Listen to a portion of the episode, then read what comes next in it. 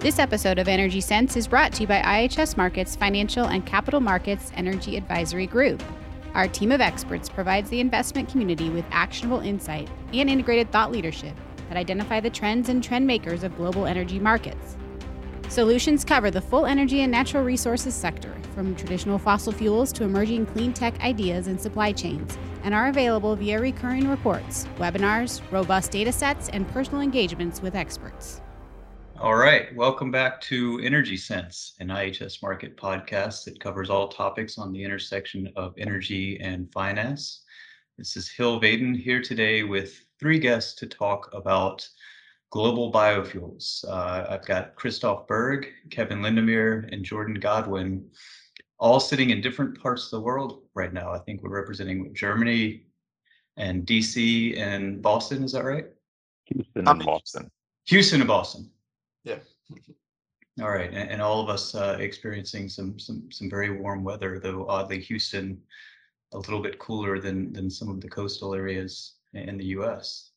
So uh, biofuels is a a hot topic uh, right now. No, no pun intended with, the weather here, but um, I, I, spend a lot of time each week, you know, talking to energy investors in the financial sector, um, and, and, we're getting increasing questions around biofuels. You know, it, that in a sense kind of started th- th- this year in, in terms of really committed uh, interest, I'll say.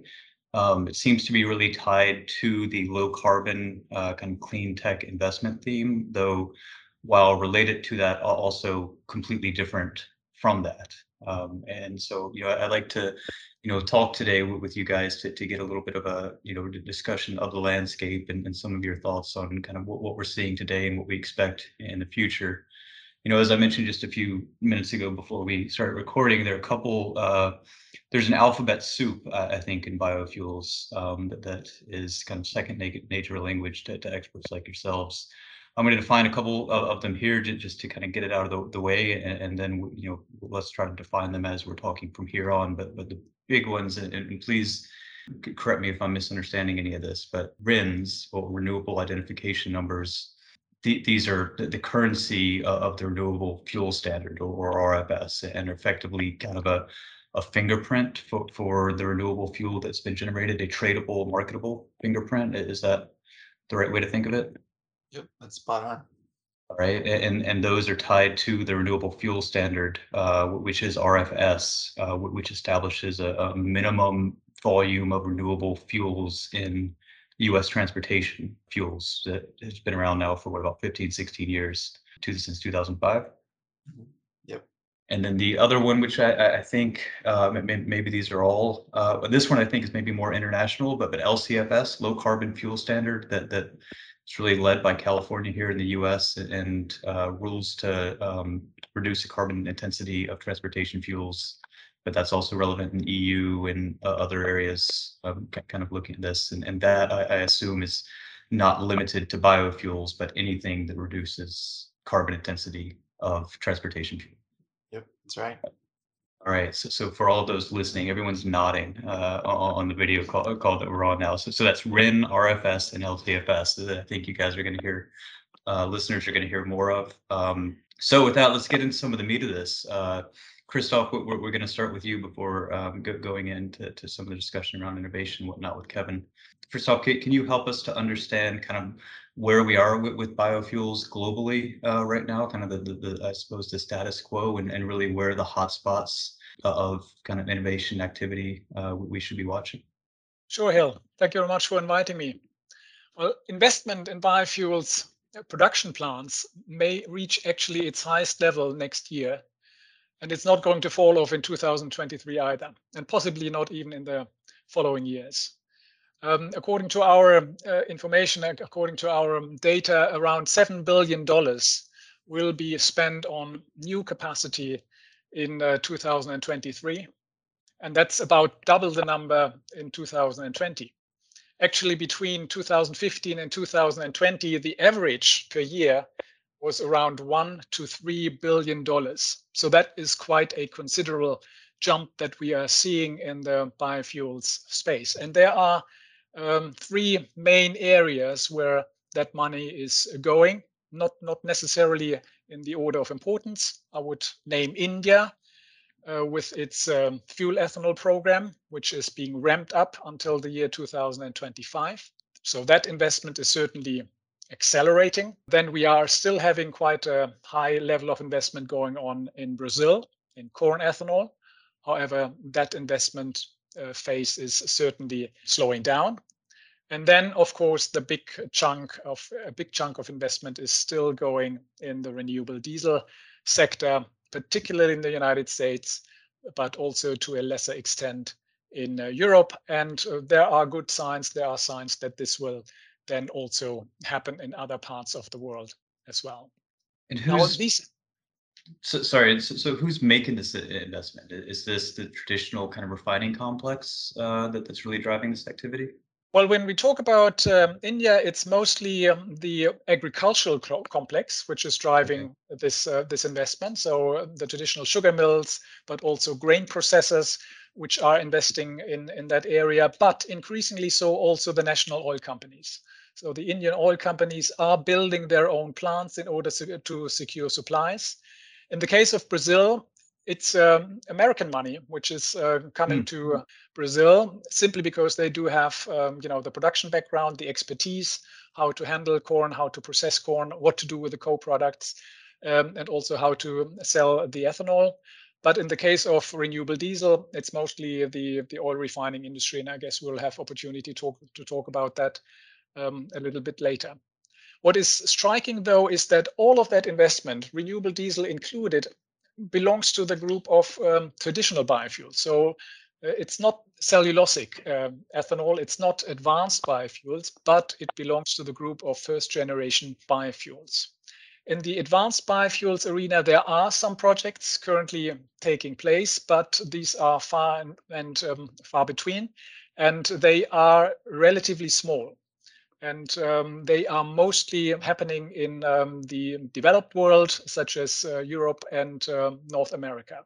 Now, when we look at the global level, we do have about 11 million tons of um, renewable diesel capacity currently online, and that's metric tons, and about 60, 65 million tons of um, traditional biodiesel or FAME, fatty acid methyl ester.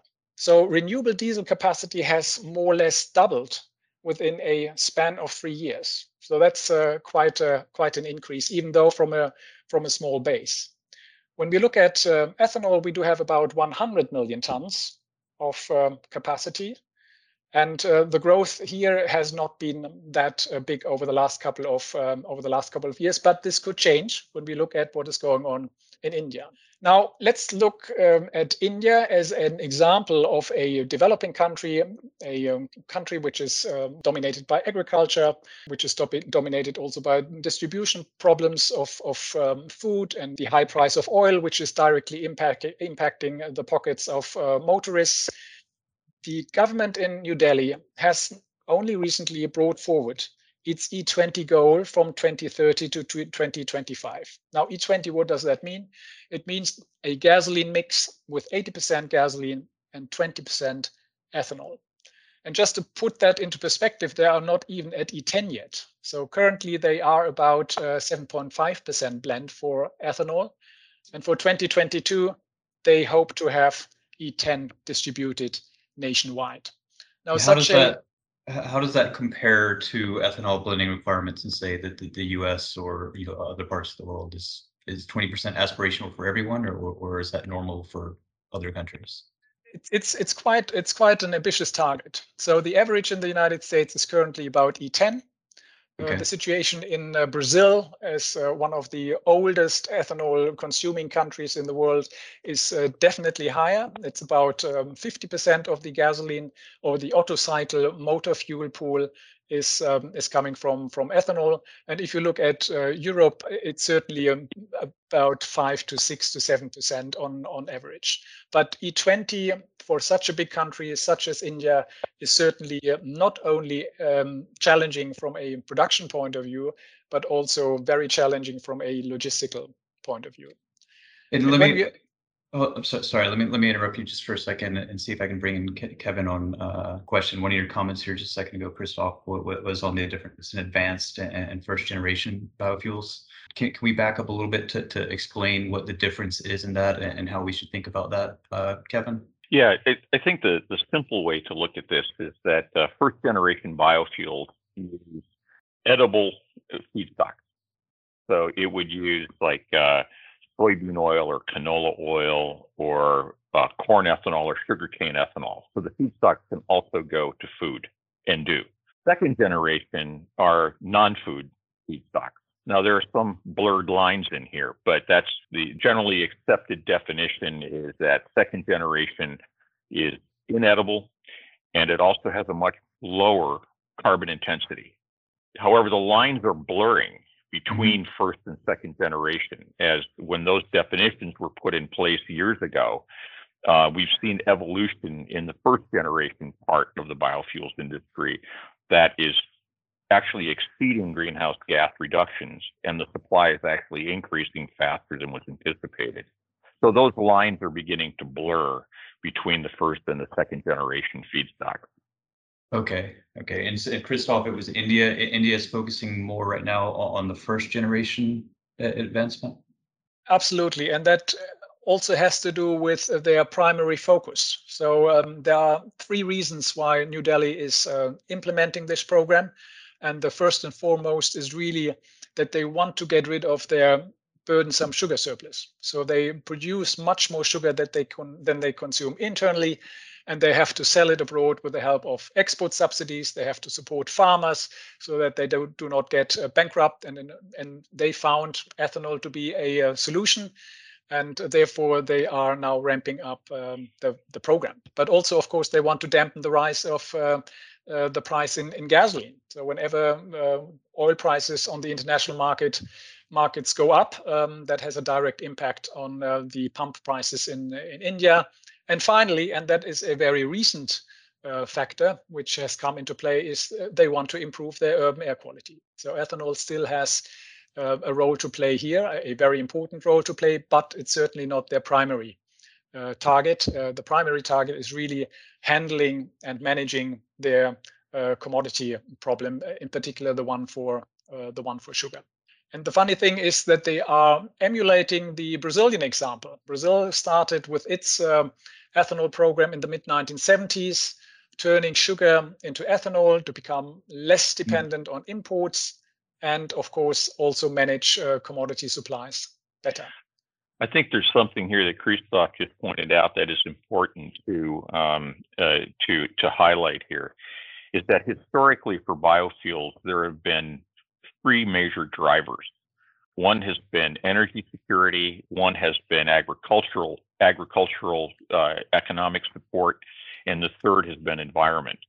And where we are today is you see all of those drivers in various intensities and priorities occurring all over the world. So if you're investing somewhere uh, in a biofuel project and you have a project in one country or another country, it's important to understand what the primary driver is behind that. Uh, is it driven by agriculture policy? Is it driven by environmental or energy security? And when we're, I guess, kind of looking at this, you know, the the, the areas that Christoph mentioned, India, Brazil, and the U.S. seem to have very large kind of agricultural uh, opportunity that uh, really creates uh, maybe predictable is the wrong word, but but I'll use it. Predictable source of supply for biofuels. If I'm looking at this from a kind of competitive advantage standpoint, is there a first mover advantage in any of this from a corporate perspective?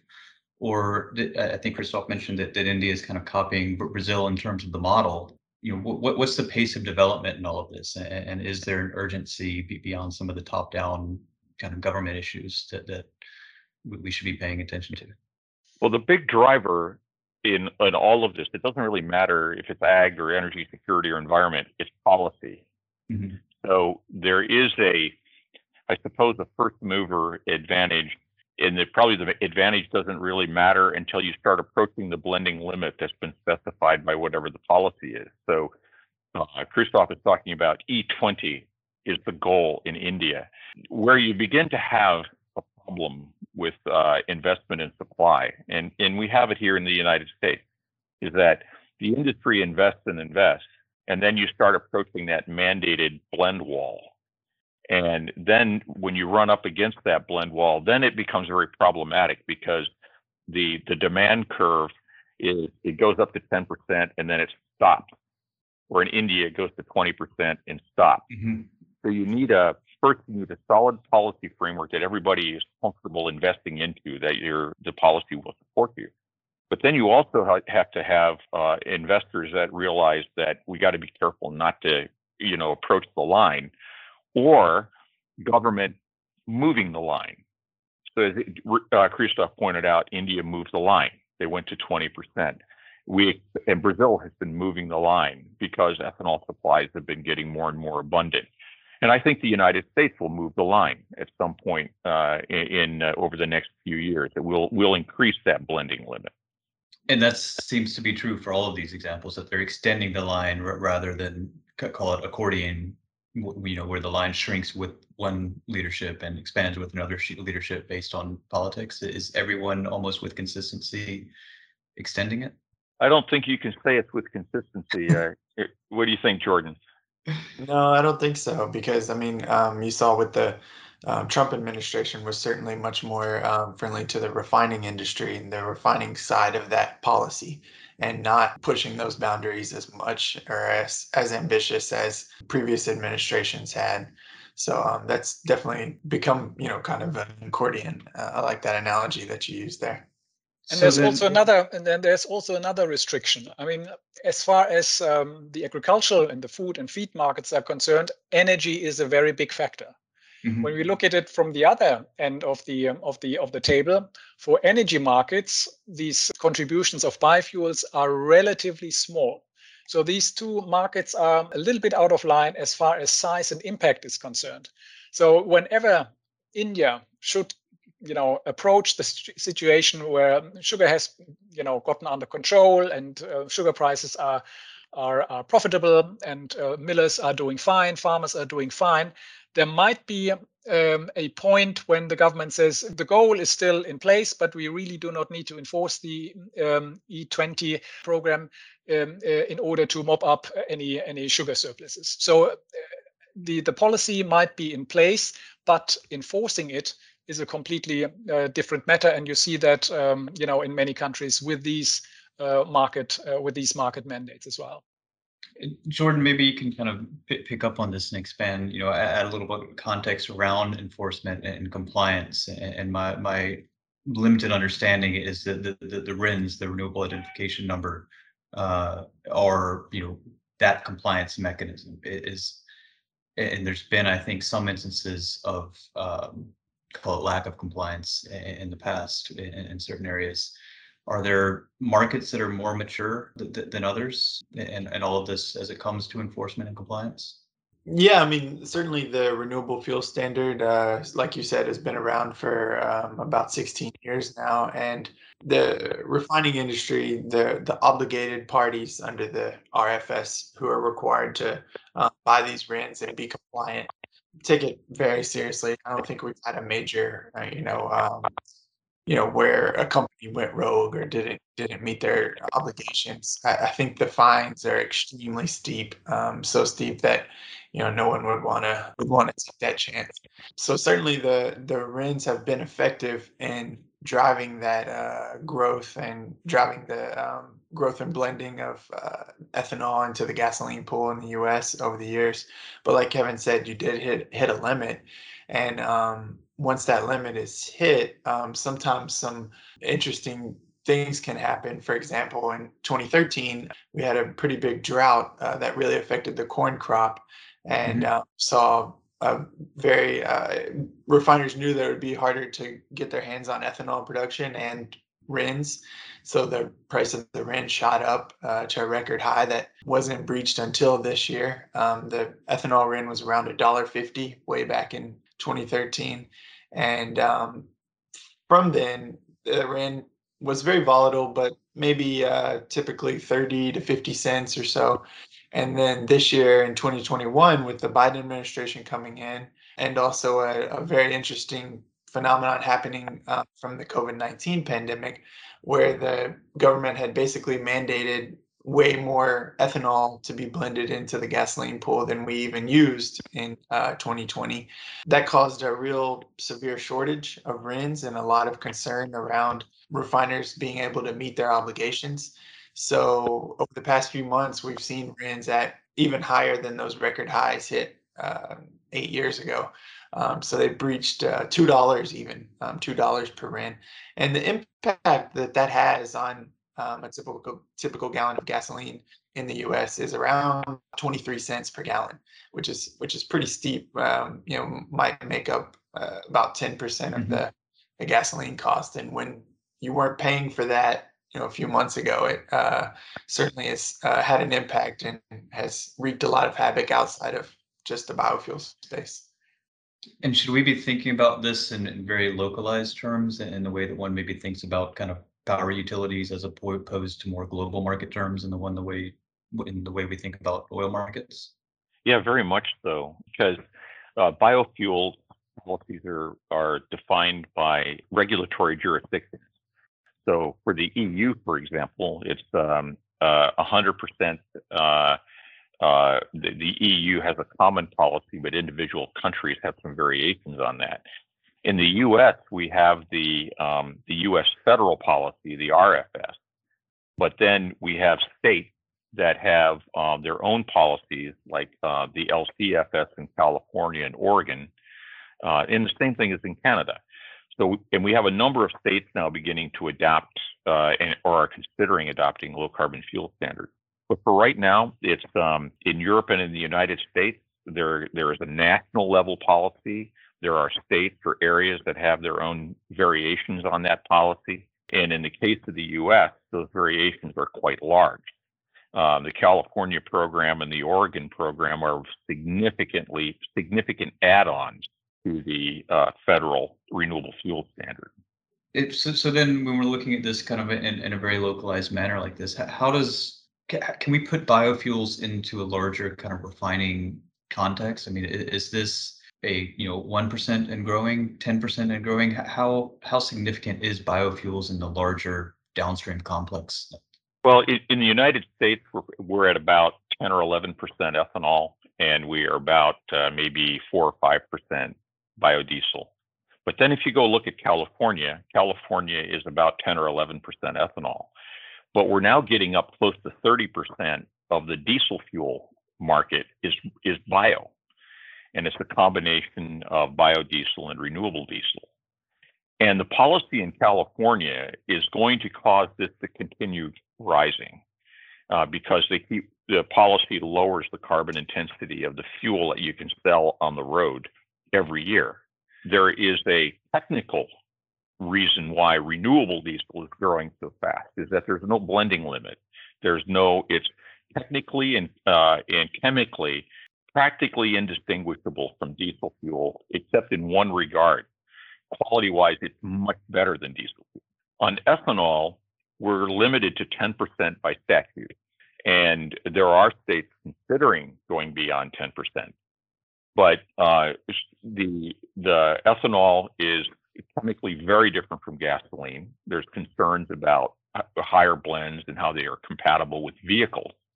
So right now, there's uh, the the on the renewable diesel market and even uh, and increasingly uh, on the jet fuel market, mm-hmm. there's tremendous upside demand in that area and not much upside demand on the ethanol side. So you, you mentioned jet fuel and, and Christoph, if we're thinking about this from, from kind of the, the demand perspective, it, it seems to be that, uh, well, I mean, we, we've talked about transportation fuels and you know, oftentimes we, think about that in terms of cars uh, or trucks. Um, should we be thinking about it more in terms of aircraft and, and or shipping?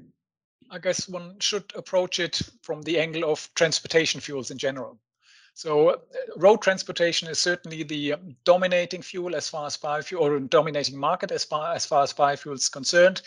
However, this is likely to change going forward, and the most immediate um, transportation sector which comes to mind is, is really air travel. Mm-hmm. Um, and here, as Kevin has already um, pointed out, you know there are already quite significant initiatives underway to mandate the use of so-called sustainable aviation fuel in uh, in air travel, and that is likely to uh, grow going forward.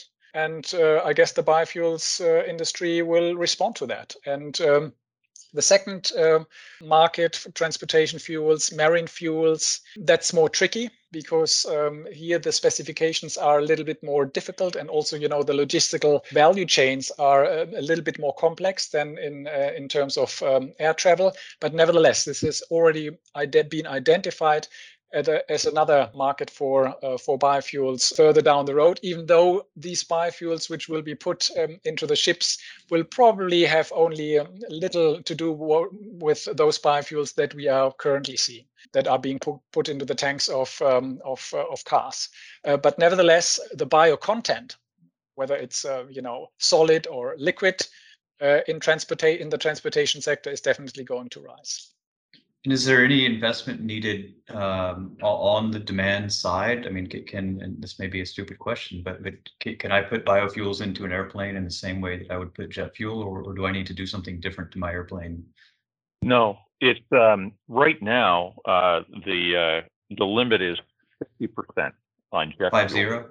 Five zero, and the reason for that is uh, current jet engines actually need the aromatics that are in current jet fuel, and they need some of the sulfur uh, for lubricity. Uh, some of the seals and elastomers, we're not sure how compatible they are with higher blends of jet fuel.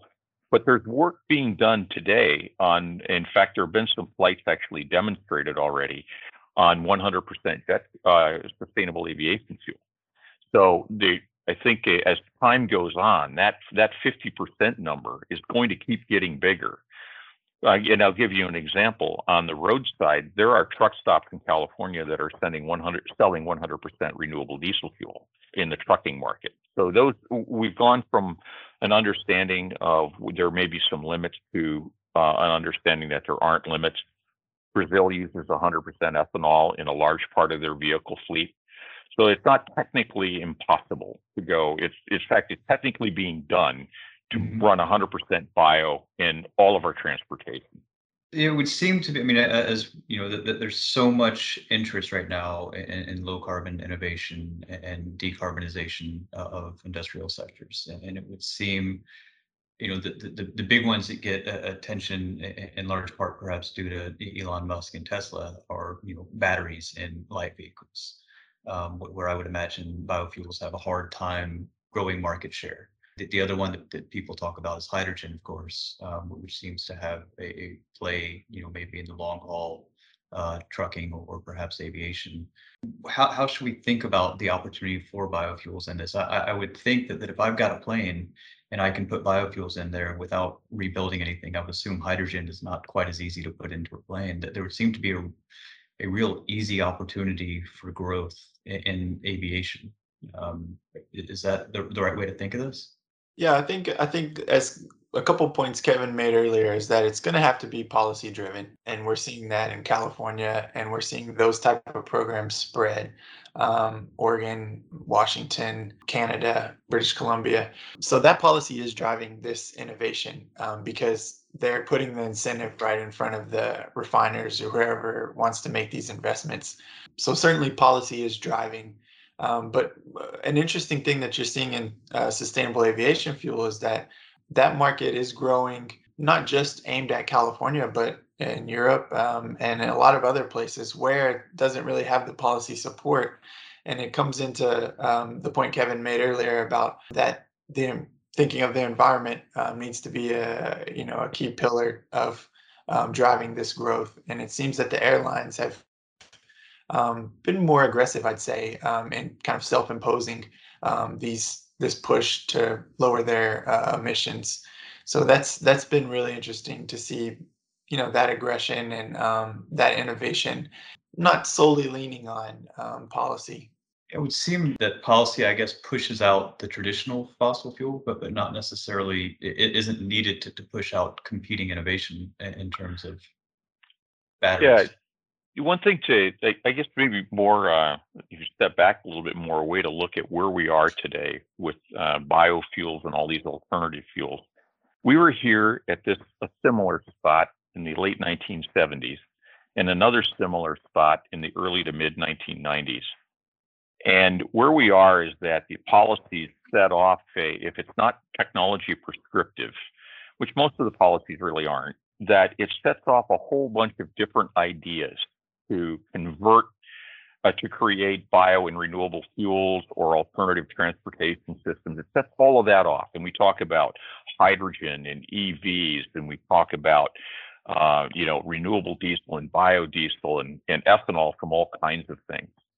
And if the policy stays in place, eventually it'll start to focus on a few winners.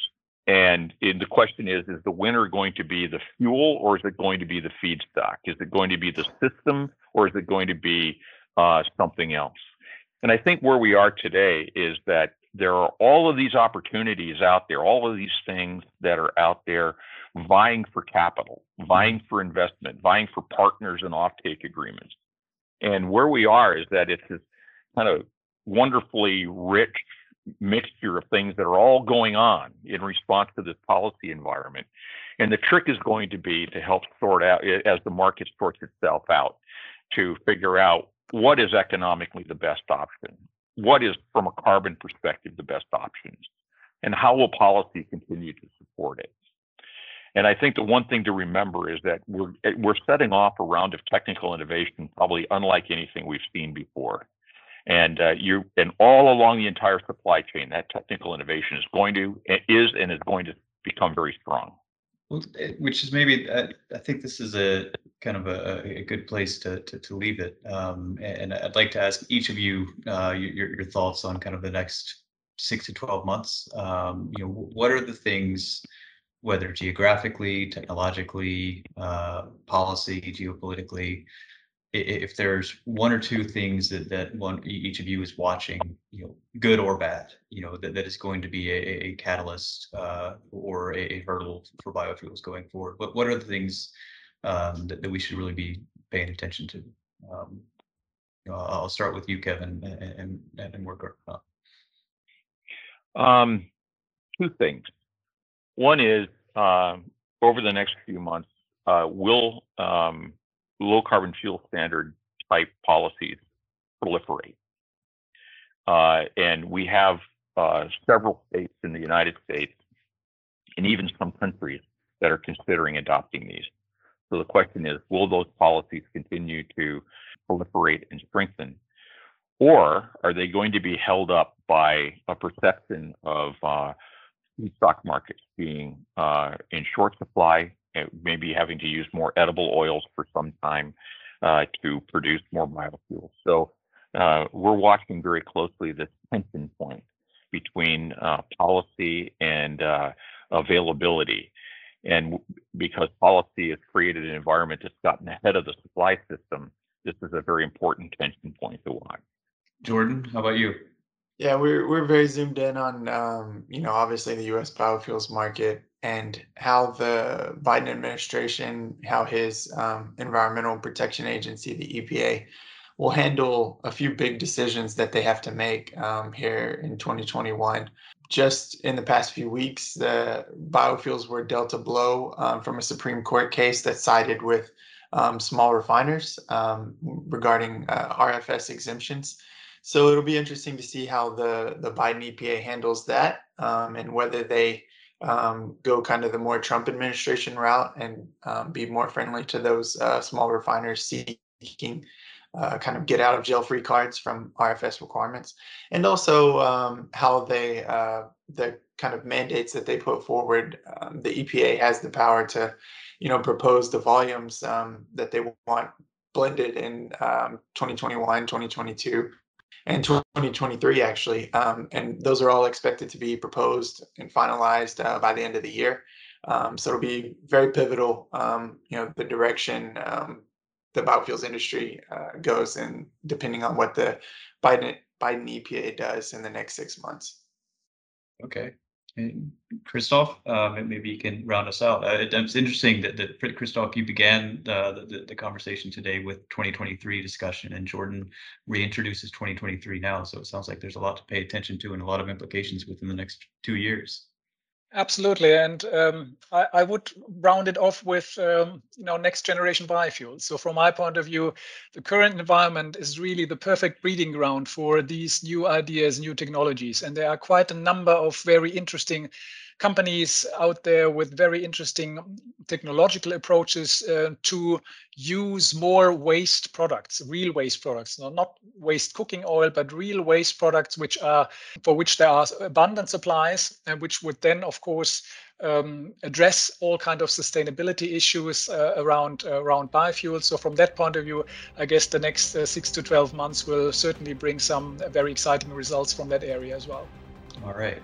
Well, thank you all, all three uh, for your thoughts and contributions today. And I, uh, I hope that, that you've enjoyed this because I want to have you back sometime to go into more detail that there's so much to cover uh, in say Brazil or India or, or the US alone uh, that, that, it's harder to, to get everything into uh, a single conversation.